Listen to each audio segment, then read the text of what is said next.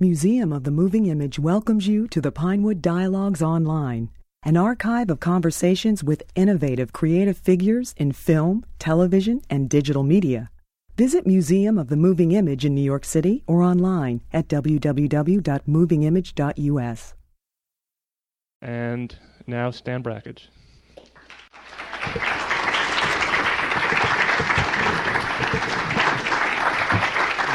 Thank you. Thank you. Thank you. Just a few things to say beforehand, and then after you've seen all the films, I'll be glad to entertain some of your questions. First of all, when I made these films, I went on instinct very largely, and uh, uh, particularly those you're going to see on tonight's program. And all the ideas that, that I had then and still today were derived from looking at my own films and trying to understand what it was I had been compelled to do. Uh, I, I, was, as a child, and when I began making these films, and still now, a constant moviegoer. In fact, uh, movies were used as the most inexpensive form of babysitting for me across large periods of my childhood in the middle of a divorce when my mother really couldn't afford any other way to keep me occupied while she earned a living for both of us. So uh, they were intrinsic with me.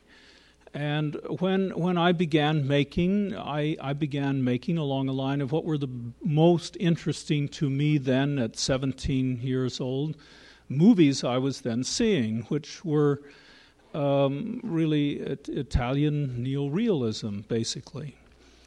And uh, little did I know at that point that I was as that that was at the moment a kind of crossroads for the commercial, international commercial uh, cinema, uh, a, a, crossing of earlier realist ideas that come out of Zola, for example, and, and the early stage in France, and surrealism um, Cocteau, and that Fellini was then going to become a major uh, representative of that growth in the world.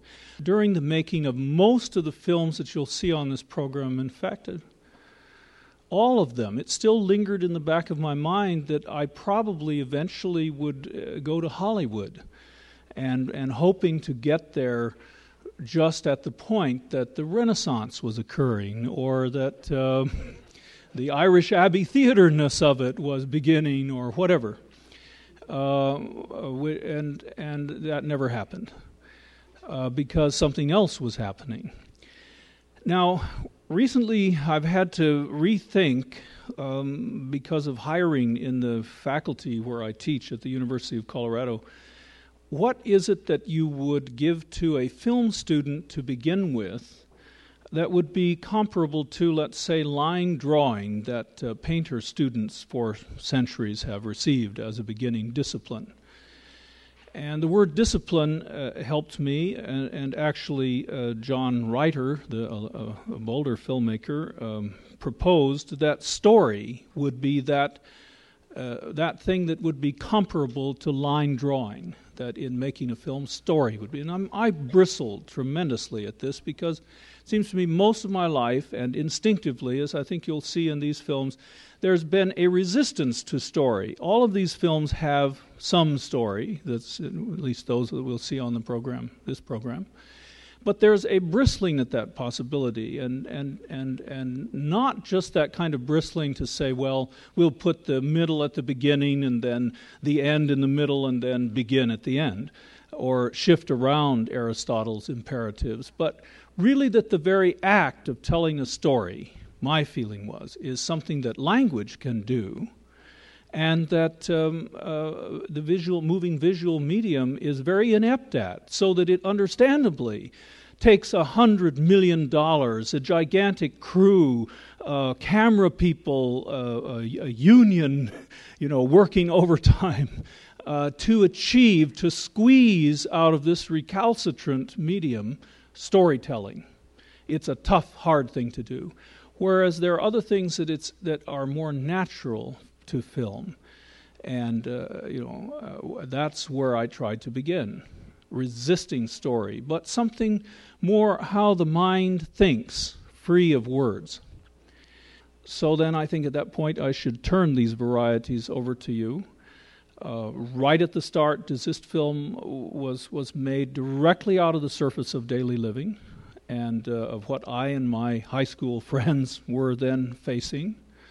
And, and, and then you, you see a progress of these through the dreams, the nightmare dreams uh, close friends of mine were having.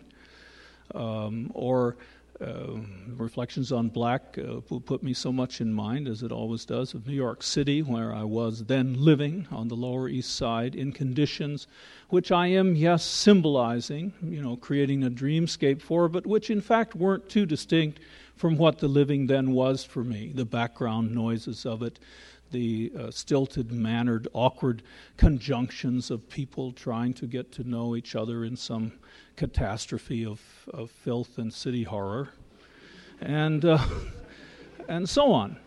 And yet, to do this not with story, but to be more true to how the mind's actually moving with moving visual images. So that's what I was trying to do. Thank you.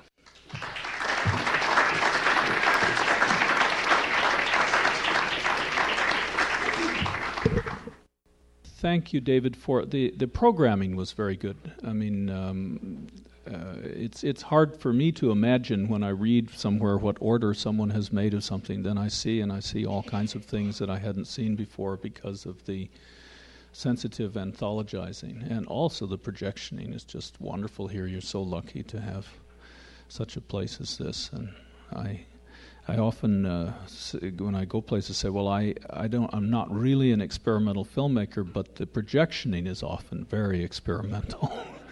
so it's really excellent here, and it's a good feeling auditorium. So, I guess with whatever time we have left, I just open myself to your questions and comments, and try to entertain those uh, as best I can. Yes. Isn't the material in your film Wonder Ring associated with Joseph Cornell? Well, yes, he commissioned that film actually, and and in a wonderful way.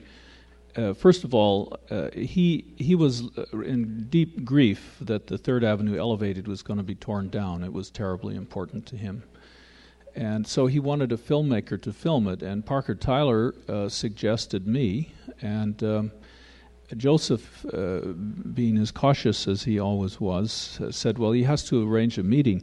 It was so typical that he, he chose that I, w- I was given tickets to go to a special occasion where Eva Le was reading uh, uh, Hans Christian Andersen's stories uh, at a anniversary of Christian Andersen in the New York Public Library. And uh, I found myself the only man there and not very well dressed for the occasion. Uh, I dressed as best I could, but I was living in, in that place you saw in Reflections on Black at the time. So um, and and then I, I was the only man there, and then I noticed there was another man, a kind of a, re, a really thin, very shy man that kept peering out from behind bookshelves and pillars and so on. So he was watching how I would react to Hans Christian Andersen before coming up and introducing himself. And then he sent he asked if I had ever ridden on the Third Avenue L. I lived a block from it, but I never had. And uh, so he then sent some tokens in an envelope in the mail. Uh, six of them, as I recall. so I rode up and down dutifully all six times. And then um, uh, he called, and I was uh, properly enthusiastic. So then he sent more tokens and uh, three rolls of Kodachrome. And uh, so that's how that film came to exist. And uh, then he made his own version of it. Uh, in other words, I gave him all the outtakes and a print, of course, and he then made his own version of it, which is the Wonder Ring as you'd see it in a mirror, which we sort of pronounce Gnir Rednow, not, not knowing how else to deal with it. And uh, that's a marvelous film that I hope you get to see sometime. It's quite quite different from this one. Were the actors in the first few films really aspiring actors and actresses? They had done plays, high school plays, and things of that sort. Now, that that's the, in the earlier ones. Reflections on Black were some people living here in New York who were aspiring to an acting career. Um, let's see. Let's start with Desist Film. Really, they're just high school friends. One of them, the man investigating his navel. Um, And I, I, always determine if the times are happier times as to whether people laugh or not at that film. so I was glad to hear some laughter today. Um, he's actually one of Canada's foremost character actors now, and for the last several years, he's been permanent with the Shaw uh, group that's at Niagara, and um, where they perform mostly Bernard Shaw. So, um, but the rest really, even at that time, he wasn't what you'd call an aspiring actor. He hadn't uh, appeared in, in anything, you know. The man who holds up the matches is Larry Jordan, the filmmaker. You know, all these people went off in different directions and did many different things. The one using the mandolin for a machine gun was voted America's Father of the Year one year, for example. so they all had various careers. The woman uh, got famous for a while uh, contacting the ghost of Jimmy Dean in medium sessions. And so, um, on and on. Um, but Newcomb, who plays in that film and who is the only protagonist in The Way to Shadow Garden, uh, is a school teacher who, I guess, his claim to fame, like they say, is he organized the teachers' union in Denver, and uh, so they they all you know did various things my sense of the acting, of course, is that I am a great respecter of the art of acting, and, and in fact, that's the primary reason I, and I think practically anyone else, goes to the movies, so to speak. I mean, it's just been a flourishing of something extraordinary in our times. And uh, so the movies there are very much a recorder of these extraordinary performances. And these performances are much changed than they would be on the stage. I mean, of course, by the power of the movies. So that's, that's a craft and elegant art that I deeply admire. It again was not one that interested me all that much. Even when I had real um, young professional actors in Reflections on Black, I don't direct them in ways to fully use their sensitivities they tend to look overacted. They, they overact, and they are, are forced to do that by me. And I, I don't really have a very clear you know, explanation for that, except to say that people in ordinary life, it seems to me, overact ordinarily in crises. And they and I was again trying uh, somehow by subverting story and narrative drama and so on. I was not very consciously, but I was accepting of what is an awkward and disturbing acting, which, which tends to say, I am acting.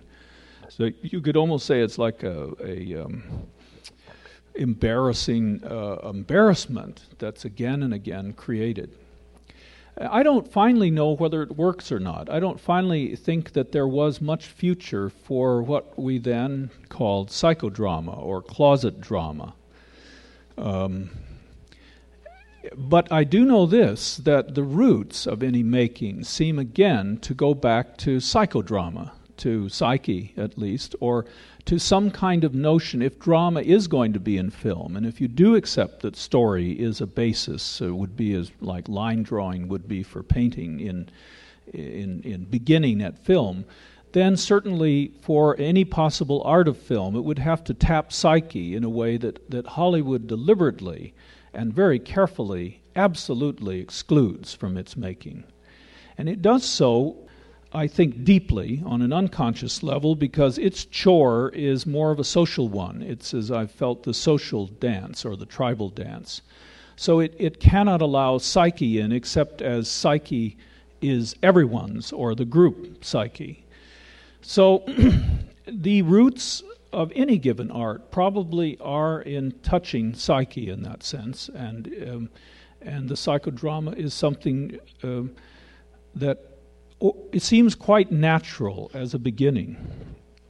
Then, as you've already seen in this first program, um, I'm growing beyond, or I don't say beyond. I'm not going to say certainly above, but out of those possibilities. I've, entertained your question so far, I don't know where I am. Let me ask one question. If you go further east from where we now are, do you come to Flushing? Is that out east from here? Well, then, to answer the question at the dinner, David, I have been to Flushing before. And uh, what reminded me of it was seeing Reflections on Black, because somewhere between uh, Manhattan and Flushing, where I used to go to visit Joseph, was a recording studio. And it probably was one of this complex of buildings. I mean, they did the best professional recording out here. So I, I with great terror and trepidation, uh, got on the subway and came, or the, which became the elevated or whatever it was anyway, and got out here. Managed to get off at the right stop, and I mean, you know, I suddenly had vague memories. Yes, I have been here before, and this is the reason I had to make this trip is that I had sent the film out to be have a soundtrack put on, and these worried engineers called me and said, We, we have a, a, clatter in the background that we can't get rid of, and we're, we're not going to print it unless you come out and listen to it and give us the okay. So I knew what it was. It was that I only way I had to record anything was with uh, one of those old Bell and Howells that had a magnetic stripe, and it, you know couldn't muffle the Bell and Howell better than that. And I was extemporizing on the piano in that sequence, and with the humming then later you know, in order to make this track. And uh, so they, just uh, gave me a very hard time. And finally, I had the hubris, I mean, coming from a burned out building on the Lower East Side where I was then living, to say to them, listen, this was a great performance by a great pianist, and even though it has this noise in the background, it must be preserved. So they forged ahead, and thus, thus the film has this soundtrack. So, yes, I have been to Flushing before. Could you talk about your early career as an artist? How did you decide where you wanted to go in your explorations with film? Yes, it, it well, it was then, and it still is very confusing, um, especially for film, where where the question is: Is it an art at all? I have, after all this struggle, come to be convinced that it can be, but whether it yet is or not, I'm not sure. Has something yet been made of real lasting value? And then, even if it were, the question still sits there could we preserve it if it were? You know, is there, or is it all kind of a sand blowing in the wind?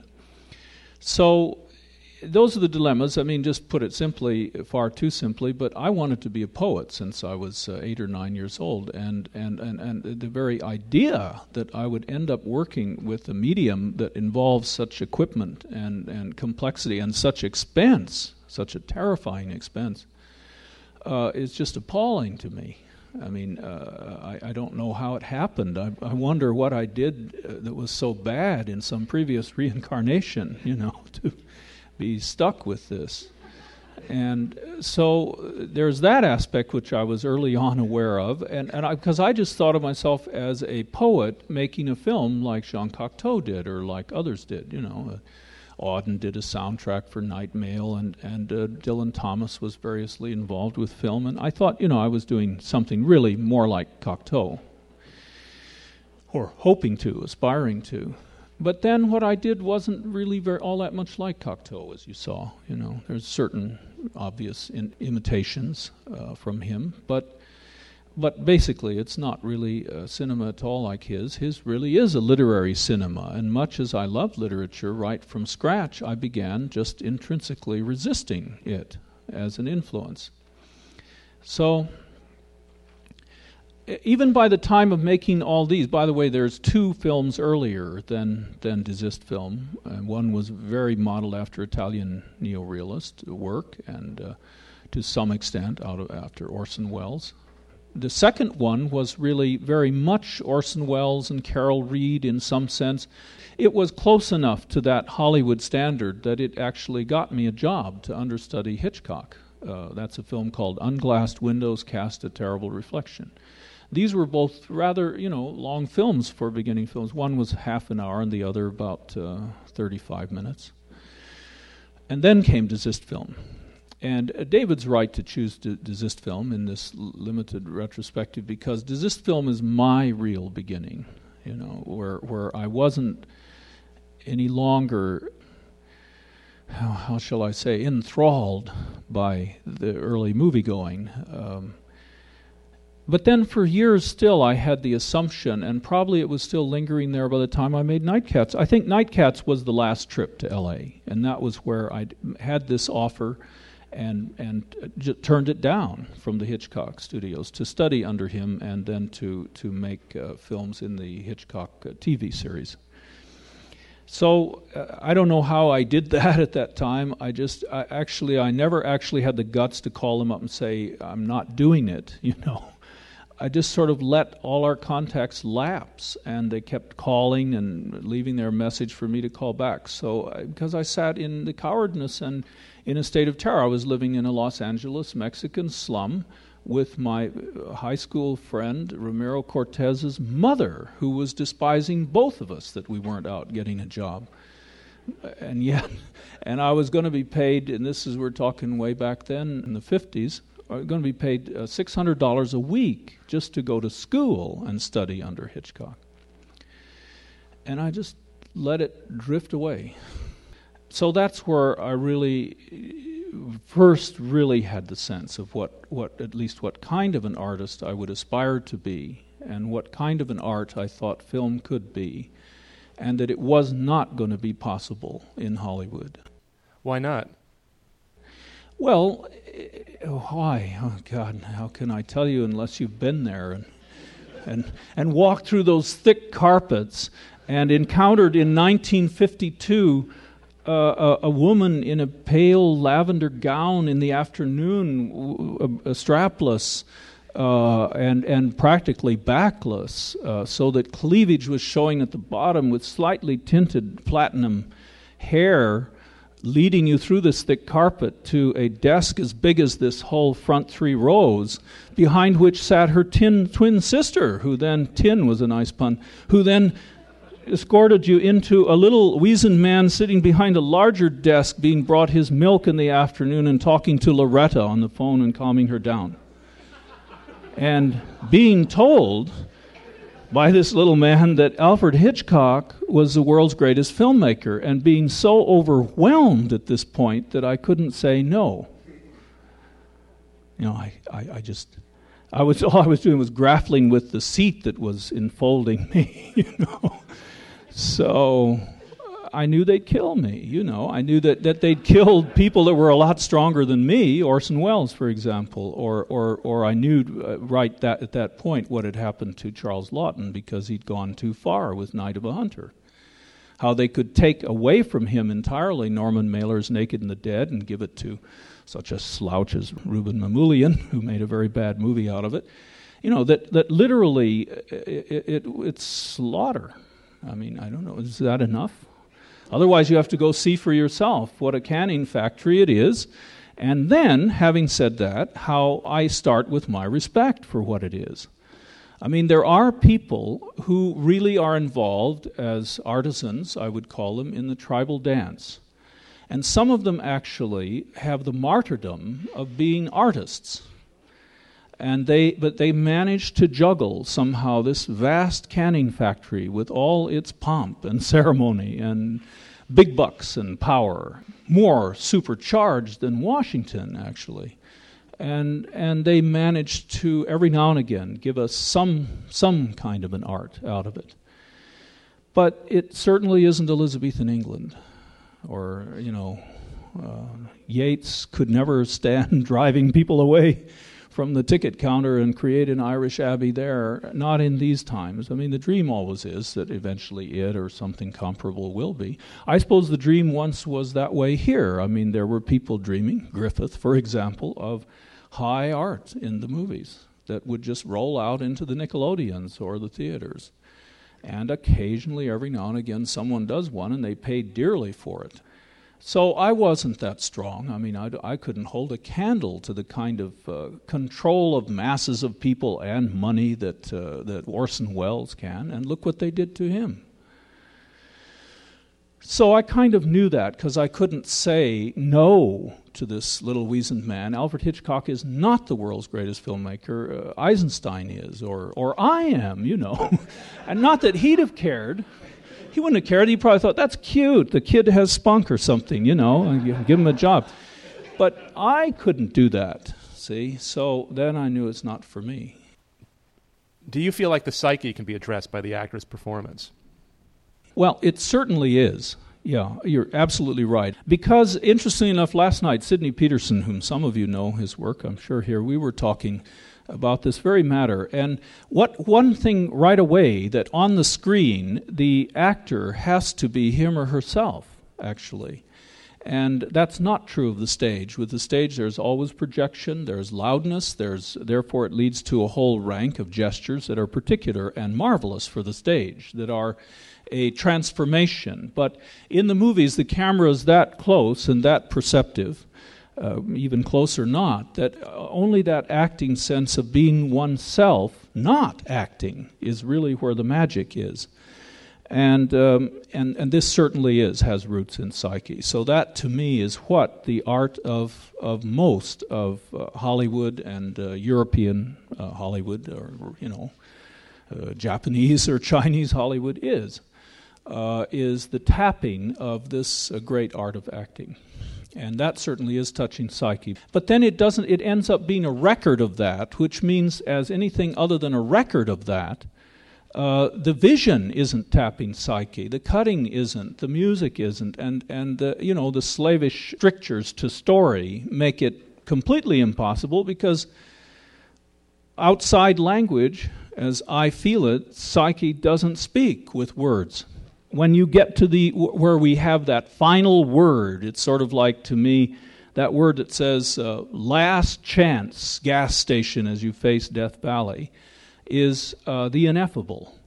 And at that point is where film really begins coming into its own vis a vis language. So then it ends up being a record of, um, or with wonderful moments where it's, you stumble into some vision or other, which, by the way, are fought for very hard. I've worked in the commercial industry, so I know how hard even people lower down in the echelon, like a cutter, will fight to keep in a certain shot that has some quality that's utterly extraneous to the story. And literally at board meetings, I've been in attendance where they will say, okay, well, let Charlie have his shot just because he's been so bothersome about it. Because they want to stay in his good graces because he can wreck the whole damn thing for them, you know. Uh, recalcitrant workmen try to keep some envisionment in the movies and succeed, you know, now and again. But what, what kind of an aesthetic is that? How, how would we going to museums to look at paintings? Can you imagine the sense if we took these same values to a museum? We'd say, well, in the upper right hand corner, there is something there that's of an aesthetic importance. You know, the rest is just the usual schlock, but look at this upper right hand corner. You know, or there are these spots here and here. Notice how they cluster every time there's red. I mean, uh, there's a little gathering of forms that seem to you see we just take such low standards to the movies of course i mean i mean i shouldn't say we i mean i do you know uh, because otherwise i could I'd, I'd, I'd lose the movies and so i really roll into the movies and the, uh, try to get myself calmed down to a three-year-old mind and and enjoy myself then every now and again uh, Scorsese, for example, pulls me up to the possibilities of an art there. You know, and I'm, I'm deeply moved, or, or acting performances that occur uh, I make me try to avoid the clutter that's going on in the background where anything might be there that just happens to be, you know.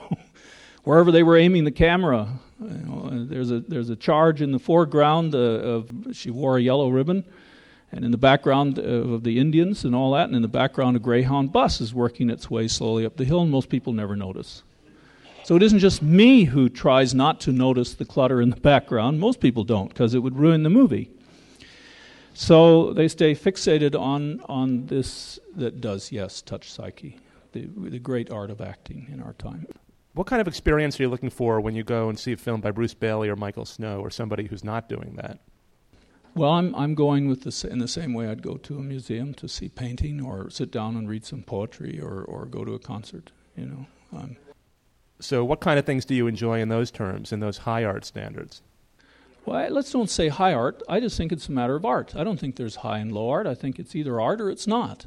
And then there's a big debate, and then that's a personal matter. Each person has their different sense of what an art is, and, and I grant that is terribly important because those are the grounds out of which art arises is each is being true the makers have to be in, incredibly true each to him or herself in the making and uh, then that touches some people and, and most not until it's been around for a long time uh, if, it's, if it lasts, and then it becomes kind of a thing that seems to reverberate with a great many people. But certainly, the, the reception is always as extremely personal as the making. So I, I, just take, I'm, I'm, sure, the most normal expectations when I go to a gallery. I mean, does it, does it move me? And if it does move me, is it influencing me to go do something?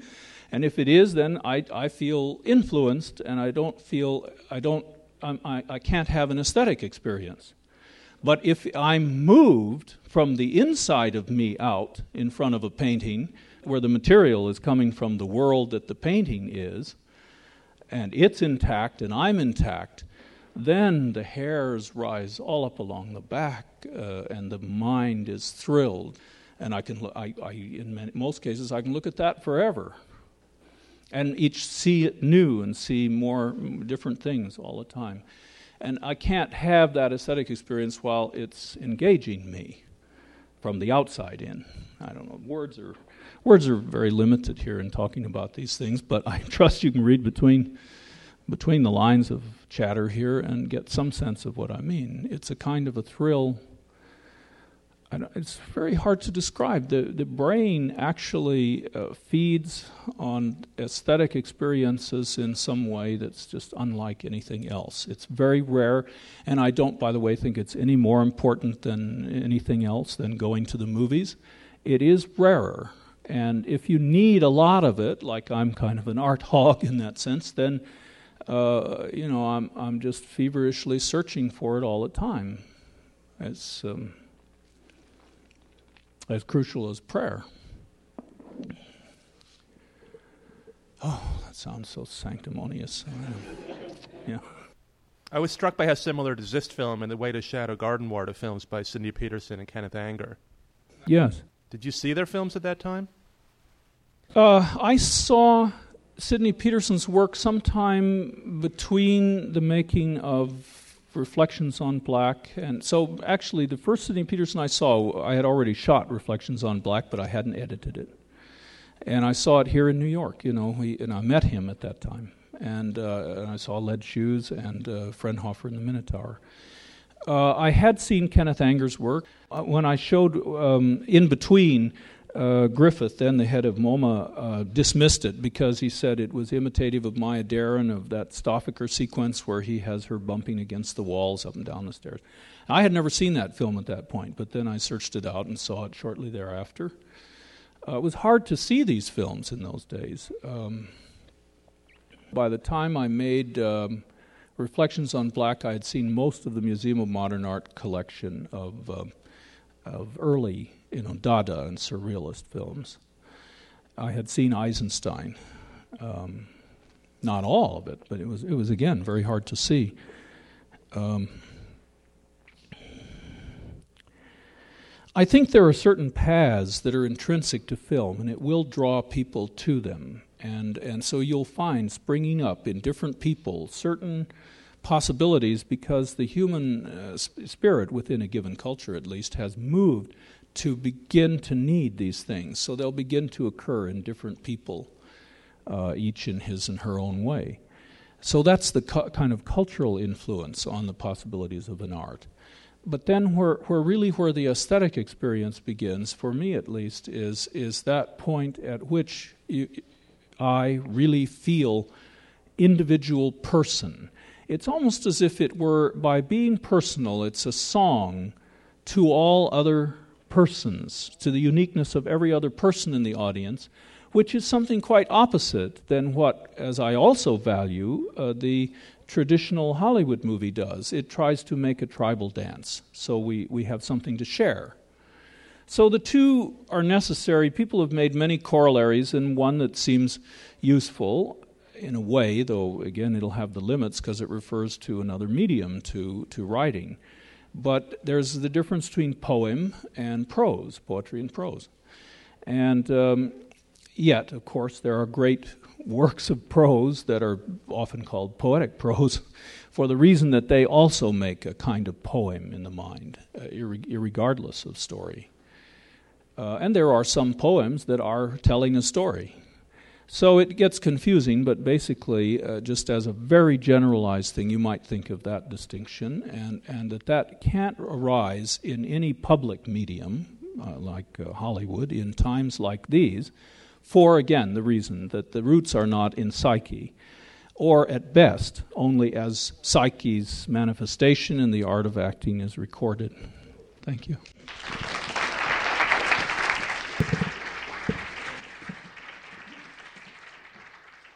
Thank you for listening. The Pinewood Dialogues at Museum of the Moving Image are made possible by generous support from the Pannonia Foundation. To learn more about the museum, visit www.movingimage.us.